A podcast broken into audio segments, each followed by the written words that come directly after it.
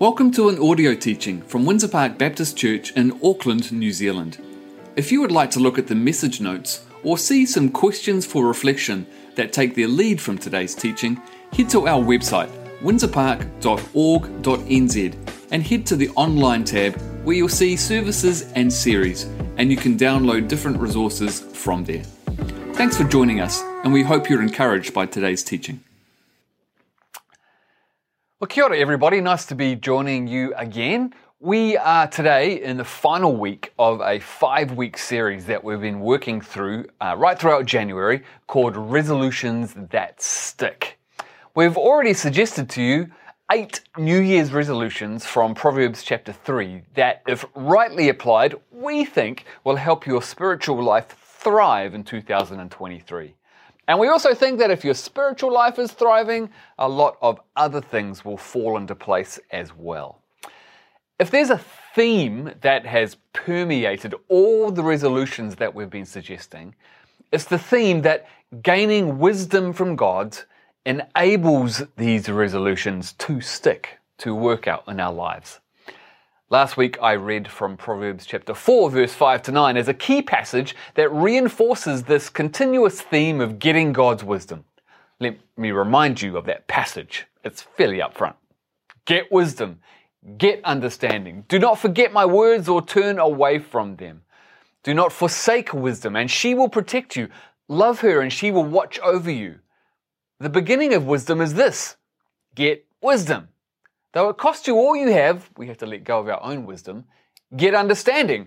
Cherish her, and she will exalt you. Embrace her, and she will honor you. She will give you a garland to grace your heads and present you with a glorious crown. One of the benefits of getting older, like me, is that you do accumulate a little bit of wisdom about life. I was reflecting on this during this last week when I was talking to a younger pastor who had a tough Christmas and was thinking about throwing in the towel. I said to him, you know, the good thing about a tough Christmas is that before you know it, there'll be another Christmas that could well be better, and it'll come around faster than you think. Life is like that. Don't dwell in the negatives. I could say that because I've just been through my twenty-first Christmas as a pastor, and I know we have our good ones and we have our hard ones. We have our good days and our bad days in the line of work that we are in as pastors. Well, he's decided to stay for now. That's good. I've gathered enough wisdom in my life so that I can say to my kids, who are having their own kids at the moment with all the challenges that kids bring, trust me, they will grow up. You won't be stuck changing nappies and toilet training forever. I'm not sure that they believe me, but it is true. I've experienced that. I'm also old enough to be able to say that wrinkles will only go where the smiles have been. Am I right? I've also been around long enough to be able to say that the funny thing about getting older is that your eyesight starts to deteriorate, but your ability to see through people gets much clearer. I'm also old enough to have accumulated a bit of wisdom about God and how He can work in our lives. I can share stories of how He sustained me through tragedies, guided me through significant changes, and loved me when I've not felt worthy of love. Hopefully I'm able to live out some of that wisdom as I, I live my life in a way that might encourage others to seek that same wisdom, God's wisdom, in their similar and other situations. So while we might be talking about New Year's resolutions, we're really talking about learning to see the world and our lives through a, a God lens, what we might call attaining a, a godly worldview or a Christian worldview. Here's the first eight resolutions that Caleb and then Ethan and then I have spoken through over the last four weeks. What you hopefully notice is that over the weeks I've moved from gaining God's wisdom internally to, to living that wisdom out externally. We started with these resolutions. I will keep God's commands on my heart. And the second one of week one was I will let love and faithfulness never leave me. In week two, we talked about these resolutions. I will trust in the Lord in all my ways. I will submit to Him. And I will honor the Lord with my life, for everything comes from Him. And then in week three, I, I talked through these resolutions. I will accept that the Lord knows best, and I will seek God's wisdom to gain understanding and life from it. That's what Proverbs four was saying. And last week, I suggested these two resolutions. I will have no fear, for the Lord is my confidence and keeps my foot from being snared. And I will not withhold good from people, because it is in my power to act. I will, I will bless people. As I mentioned last week, the last two resolutions that I want to suggest we adopt today get quite practical, which means they're actually quite challenging. So having attained God's wisdom in our heart, having trusted in God's ways, having honored God in our lives, having accepted that God knows best, and without fear, these last two resolutions are perhaps where the rubber might hit the road for some of us. So, resolution number nine comes from Proverbs chapter three, verse twenty-nine, which says, "Do not plot harm against your neighbor." Now, the words of this proverb just go to show that some of the character attributes of humanity are timeless. There's perhaps always been this inbuilt desire to get even if someone hurts us, or even if they just annoy us. Even the Bible seems to support this. The Hebrew law seems quite clear in Exodus chapter twenty-one, verse twenty-three to twenty-five, which says, "But if there is serious injury, you are to take life for life, eye for eye, tooth for tooth, hand for hand, foot for foot, burn for burn, wound for wound, bruise for bruise." But this idea of reciprocal justice, measure for measure, predates the Hebrew Bible and goes all the way back to the Code of Hammurabi, a Babylonian legal text composed around seventeen fifty B C. It's It's the longest, best organized, and best preserved legal text from the ancient Near East, written in the old Babylonian dialect of Akkadian, purportedly by Hammurabi, sixth king of the first dynasty of Babylon. So who doesn't want to get even at some point with those who injure us, in whatever way that might be? But in support of the wisdom literature, spoken well before his arrival, Jesus turns this on its head.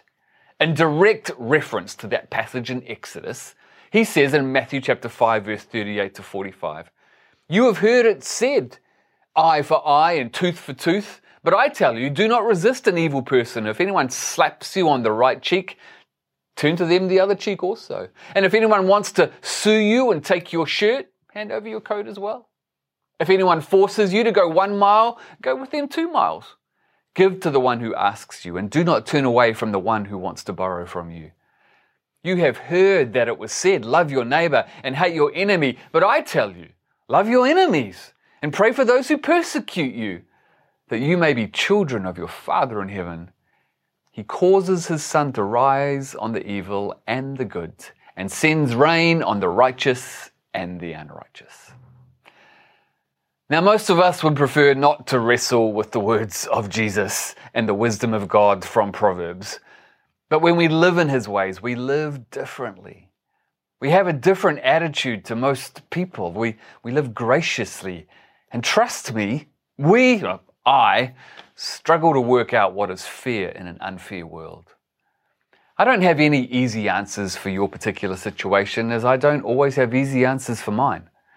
But what I know is that if you're actively and prayerfully working through what this means for the situation you're facing, you're doing the right thing and praying for God's wisdom to direct your paths. Because God wants to free you from the weight that unforgiveness and the incessant desire for fairness often brings. You know, how we deal with life when things are unfair is often a reflection of how deep our spirituality lies in our hearts. So to summarize Proverbs chapter three, verse twenty-nine, we could say this as resolution number nine: I will pray the best for everyone.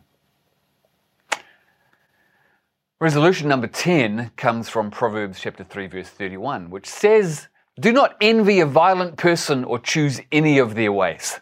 I told you these resolutions don't get any easier. The question I ask myself when I read this Proverbs is, why would we envy a, a violent person? I mean, violence is shunned in our community, well, in the open anyway. Although we know that violence is part of our society, reported and unreported. But what does it mean to, to envy a violent person? Well, as I thought about this some more, I, I began to realize that it is not the violence that is the focus of this proverb, but the envy. The envy of other people, of being like them, of wanting to look like them, or the one thing that is rife within our society of having what others have. What is significant about envy is that the Bible is not silent about it. And in fact, it's mentioned many times in very negative tones. Here are some examples. Another proverb, chapter fourteen, verse thirty. A heart at peace gives life to the body, but envy rots the bones. Ecclesiastes chapter four, verse four. And I saw that all labor and all achievement spring from man's envy of his neighbor. This too is meaningless, a chasing after the wind.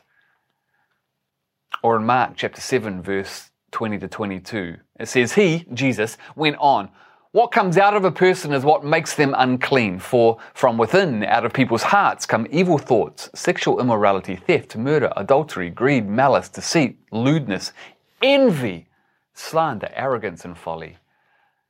All these evils come from inside and make a, a person unclean or sinful. Or James three sixteen, For where you have envy and selfish ambition, there you find disorder and every evil practice. Another way of talking about envy is what I call the comparison trap, and many of us reside in its presence a lot of the time. The comparison trap robs us of a life of peace and contentment, and, and yet feeds the comparison trap like an out-of-control bushfire in the heat of summer. And there wouldn't be many of us who aren't affected by its, its heat. Some examples, let me give you mine. Sometimes I, I want to be like a better preacher that I know. Sometimes I want to be like the charismatic leader that gets better results than I do. Sometimes I want that car that I see in our car park. And sometimes your plans in life seem so much more attractive than mine. I could go on. It's just me. You don't have to be a rocket scientist to think about what you're comparing yourself to or what situation you're comparing your situation to. But God's wisdom in His Word is the direct opposite of envy and the comparison trap. One of my life verses that I read a million times earlier in my life and that I still read regularly are the words of Paul as he writes to Christians in the city of Philippi. He writes in Philippians chapter four, verse eleven to thirteen. I'm not saying this because I am in need, for I have learned to be content, whatever the circumstances. I know what it is to be in need, and I know what it is to have plenty. I have learned the secret of being content in any and every situation, whether well-fed or hungry, whether living in plenty or in want. I can do all this through Him who gives me strength. Is there a more significant verse for how we live our lives, how we deal with envy, how we deal with the comparison trap? So, resolution number ten, I will not compare myself to anyone, for God takes delight in me. So, ten New Year's resolutions from Proverbs chapter three. I, I wonder which one or two or five or ten might stick with you in two thousand twenty-three that will help you in your spiritual life. Some of you will know that at the southeastern end of Lake Taupo, there's a small island called Motutaiko. It's the only island in Lake Taupo. It's closest to an area called Mochitiri, which is where our family has camped for many, many years. I've been out to that island many times, swimming in its deep waters and fishing for trout in its rocks and its fall-offs. Te Rangi Tua Matutoru, a major chief of the Ngātai Tu Wharitoa, was buried in a sacred cave on this island in the eighteenth century, and, and I visited that grave before it was closed off some years ago. Some of you will know the island because from State Highway one, the main road through our North Island, it looks beautiful, lush and green. It's covered in rich fauna. It's predator-free, so it's got abundant bird life as well. But the western side of the island, which you can't see unless you take a boat over to it, is a whole different story. This is where the weather has hit it for thousands of years. There are sheer cliffs, and it's very rocky. And the trees that grow look like they're holding on for dear life, but they actually thrive. The birds swarm and often nest on that side of the island as well. Every time I visit the western side of Motutaiko, God impresses on me that this is what living life can be like for a follower of Jesus. Life throws all kinds of things at us all, and sometimes the storms seem ferocious and it can be hard work to maintain the sort of character that God desires to see in our lives. Many fall away from it, but, but like the trees and the bird life that thrive on the, the western side of Motutaiko, if our roots go down deep enough, we'll thrive. And the roots of our lives are the words of God, which are the wisdom of God. And over five weeks, we've tried to urge us all to hear the wisdom of God that helps us do life and faith together, acknowledging that none of us are perfect, but over time, we can mature, we can grow, we, we can thrive, and these resolutions might just help us thrive some more. In two thousand twenty-three, God doesn't want us primarily to achieve things. I think He's intently more interested in our character because everything flows from there. So what resolutions are you going to work on?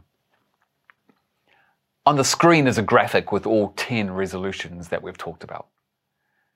If you want to look at this graphic longer, you can download a copy of my text from our website or our app. We're going to publish that for you. And while you're thinking about these, we're going to listen to a song called Fall Afresh. And I want to encourage you to quieten your hearts and hear what the Spirit might be saying to you about this year.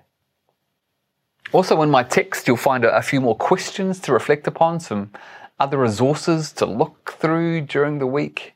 Our heart is to resource you for the journey that lies ahead, to encourage you to think about these resolutions, to adopt what might be relevant to you, and to live our lives in a way that honors the God that is at work in and through us.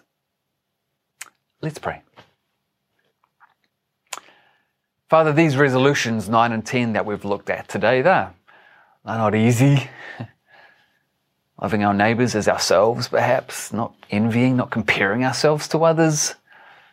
These are practices that most of us are very good at.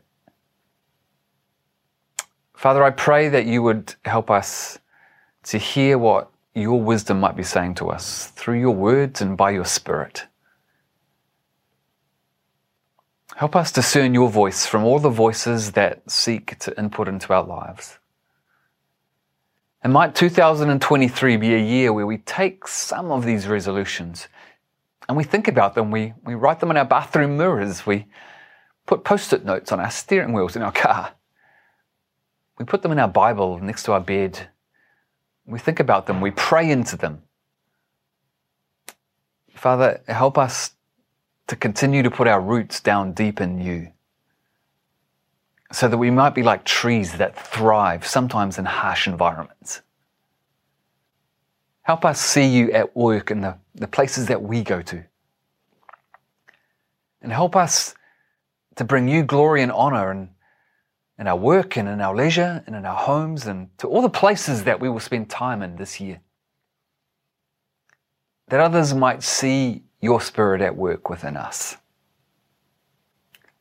So as we listen to this song, we invite your Spirit to fall afresh on us. Might we quieten our hearts to hear your voice. In the name of Jesus we pray. Amen. Let's take a posture of, of openness. Maybe put your hands out like this. Listen to the words of the song and, and listen to what God might be saying. God bless you.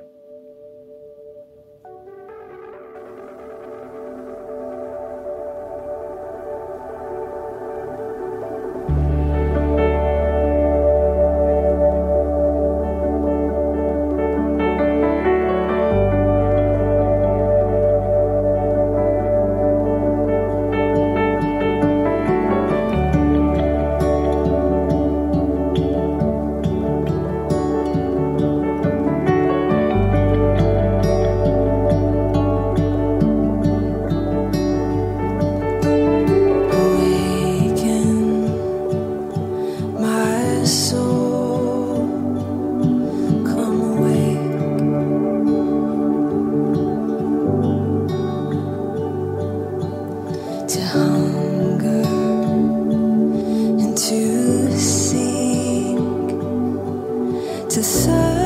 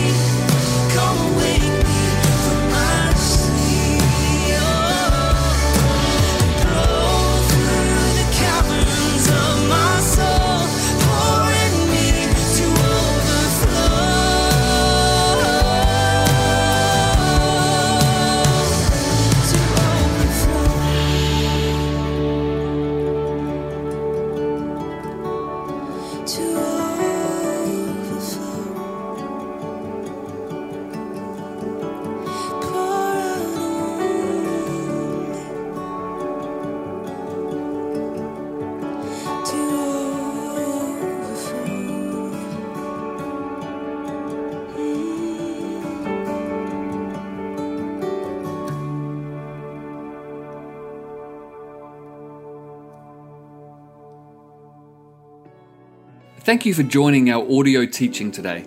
If there are ways that we can continue to support you or help you in your journey, please reach out to us.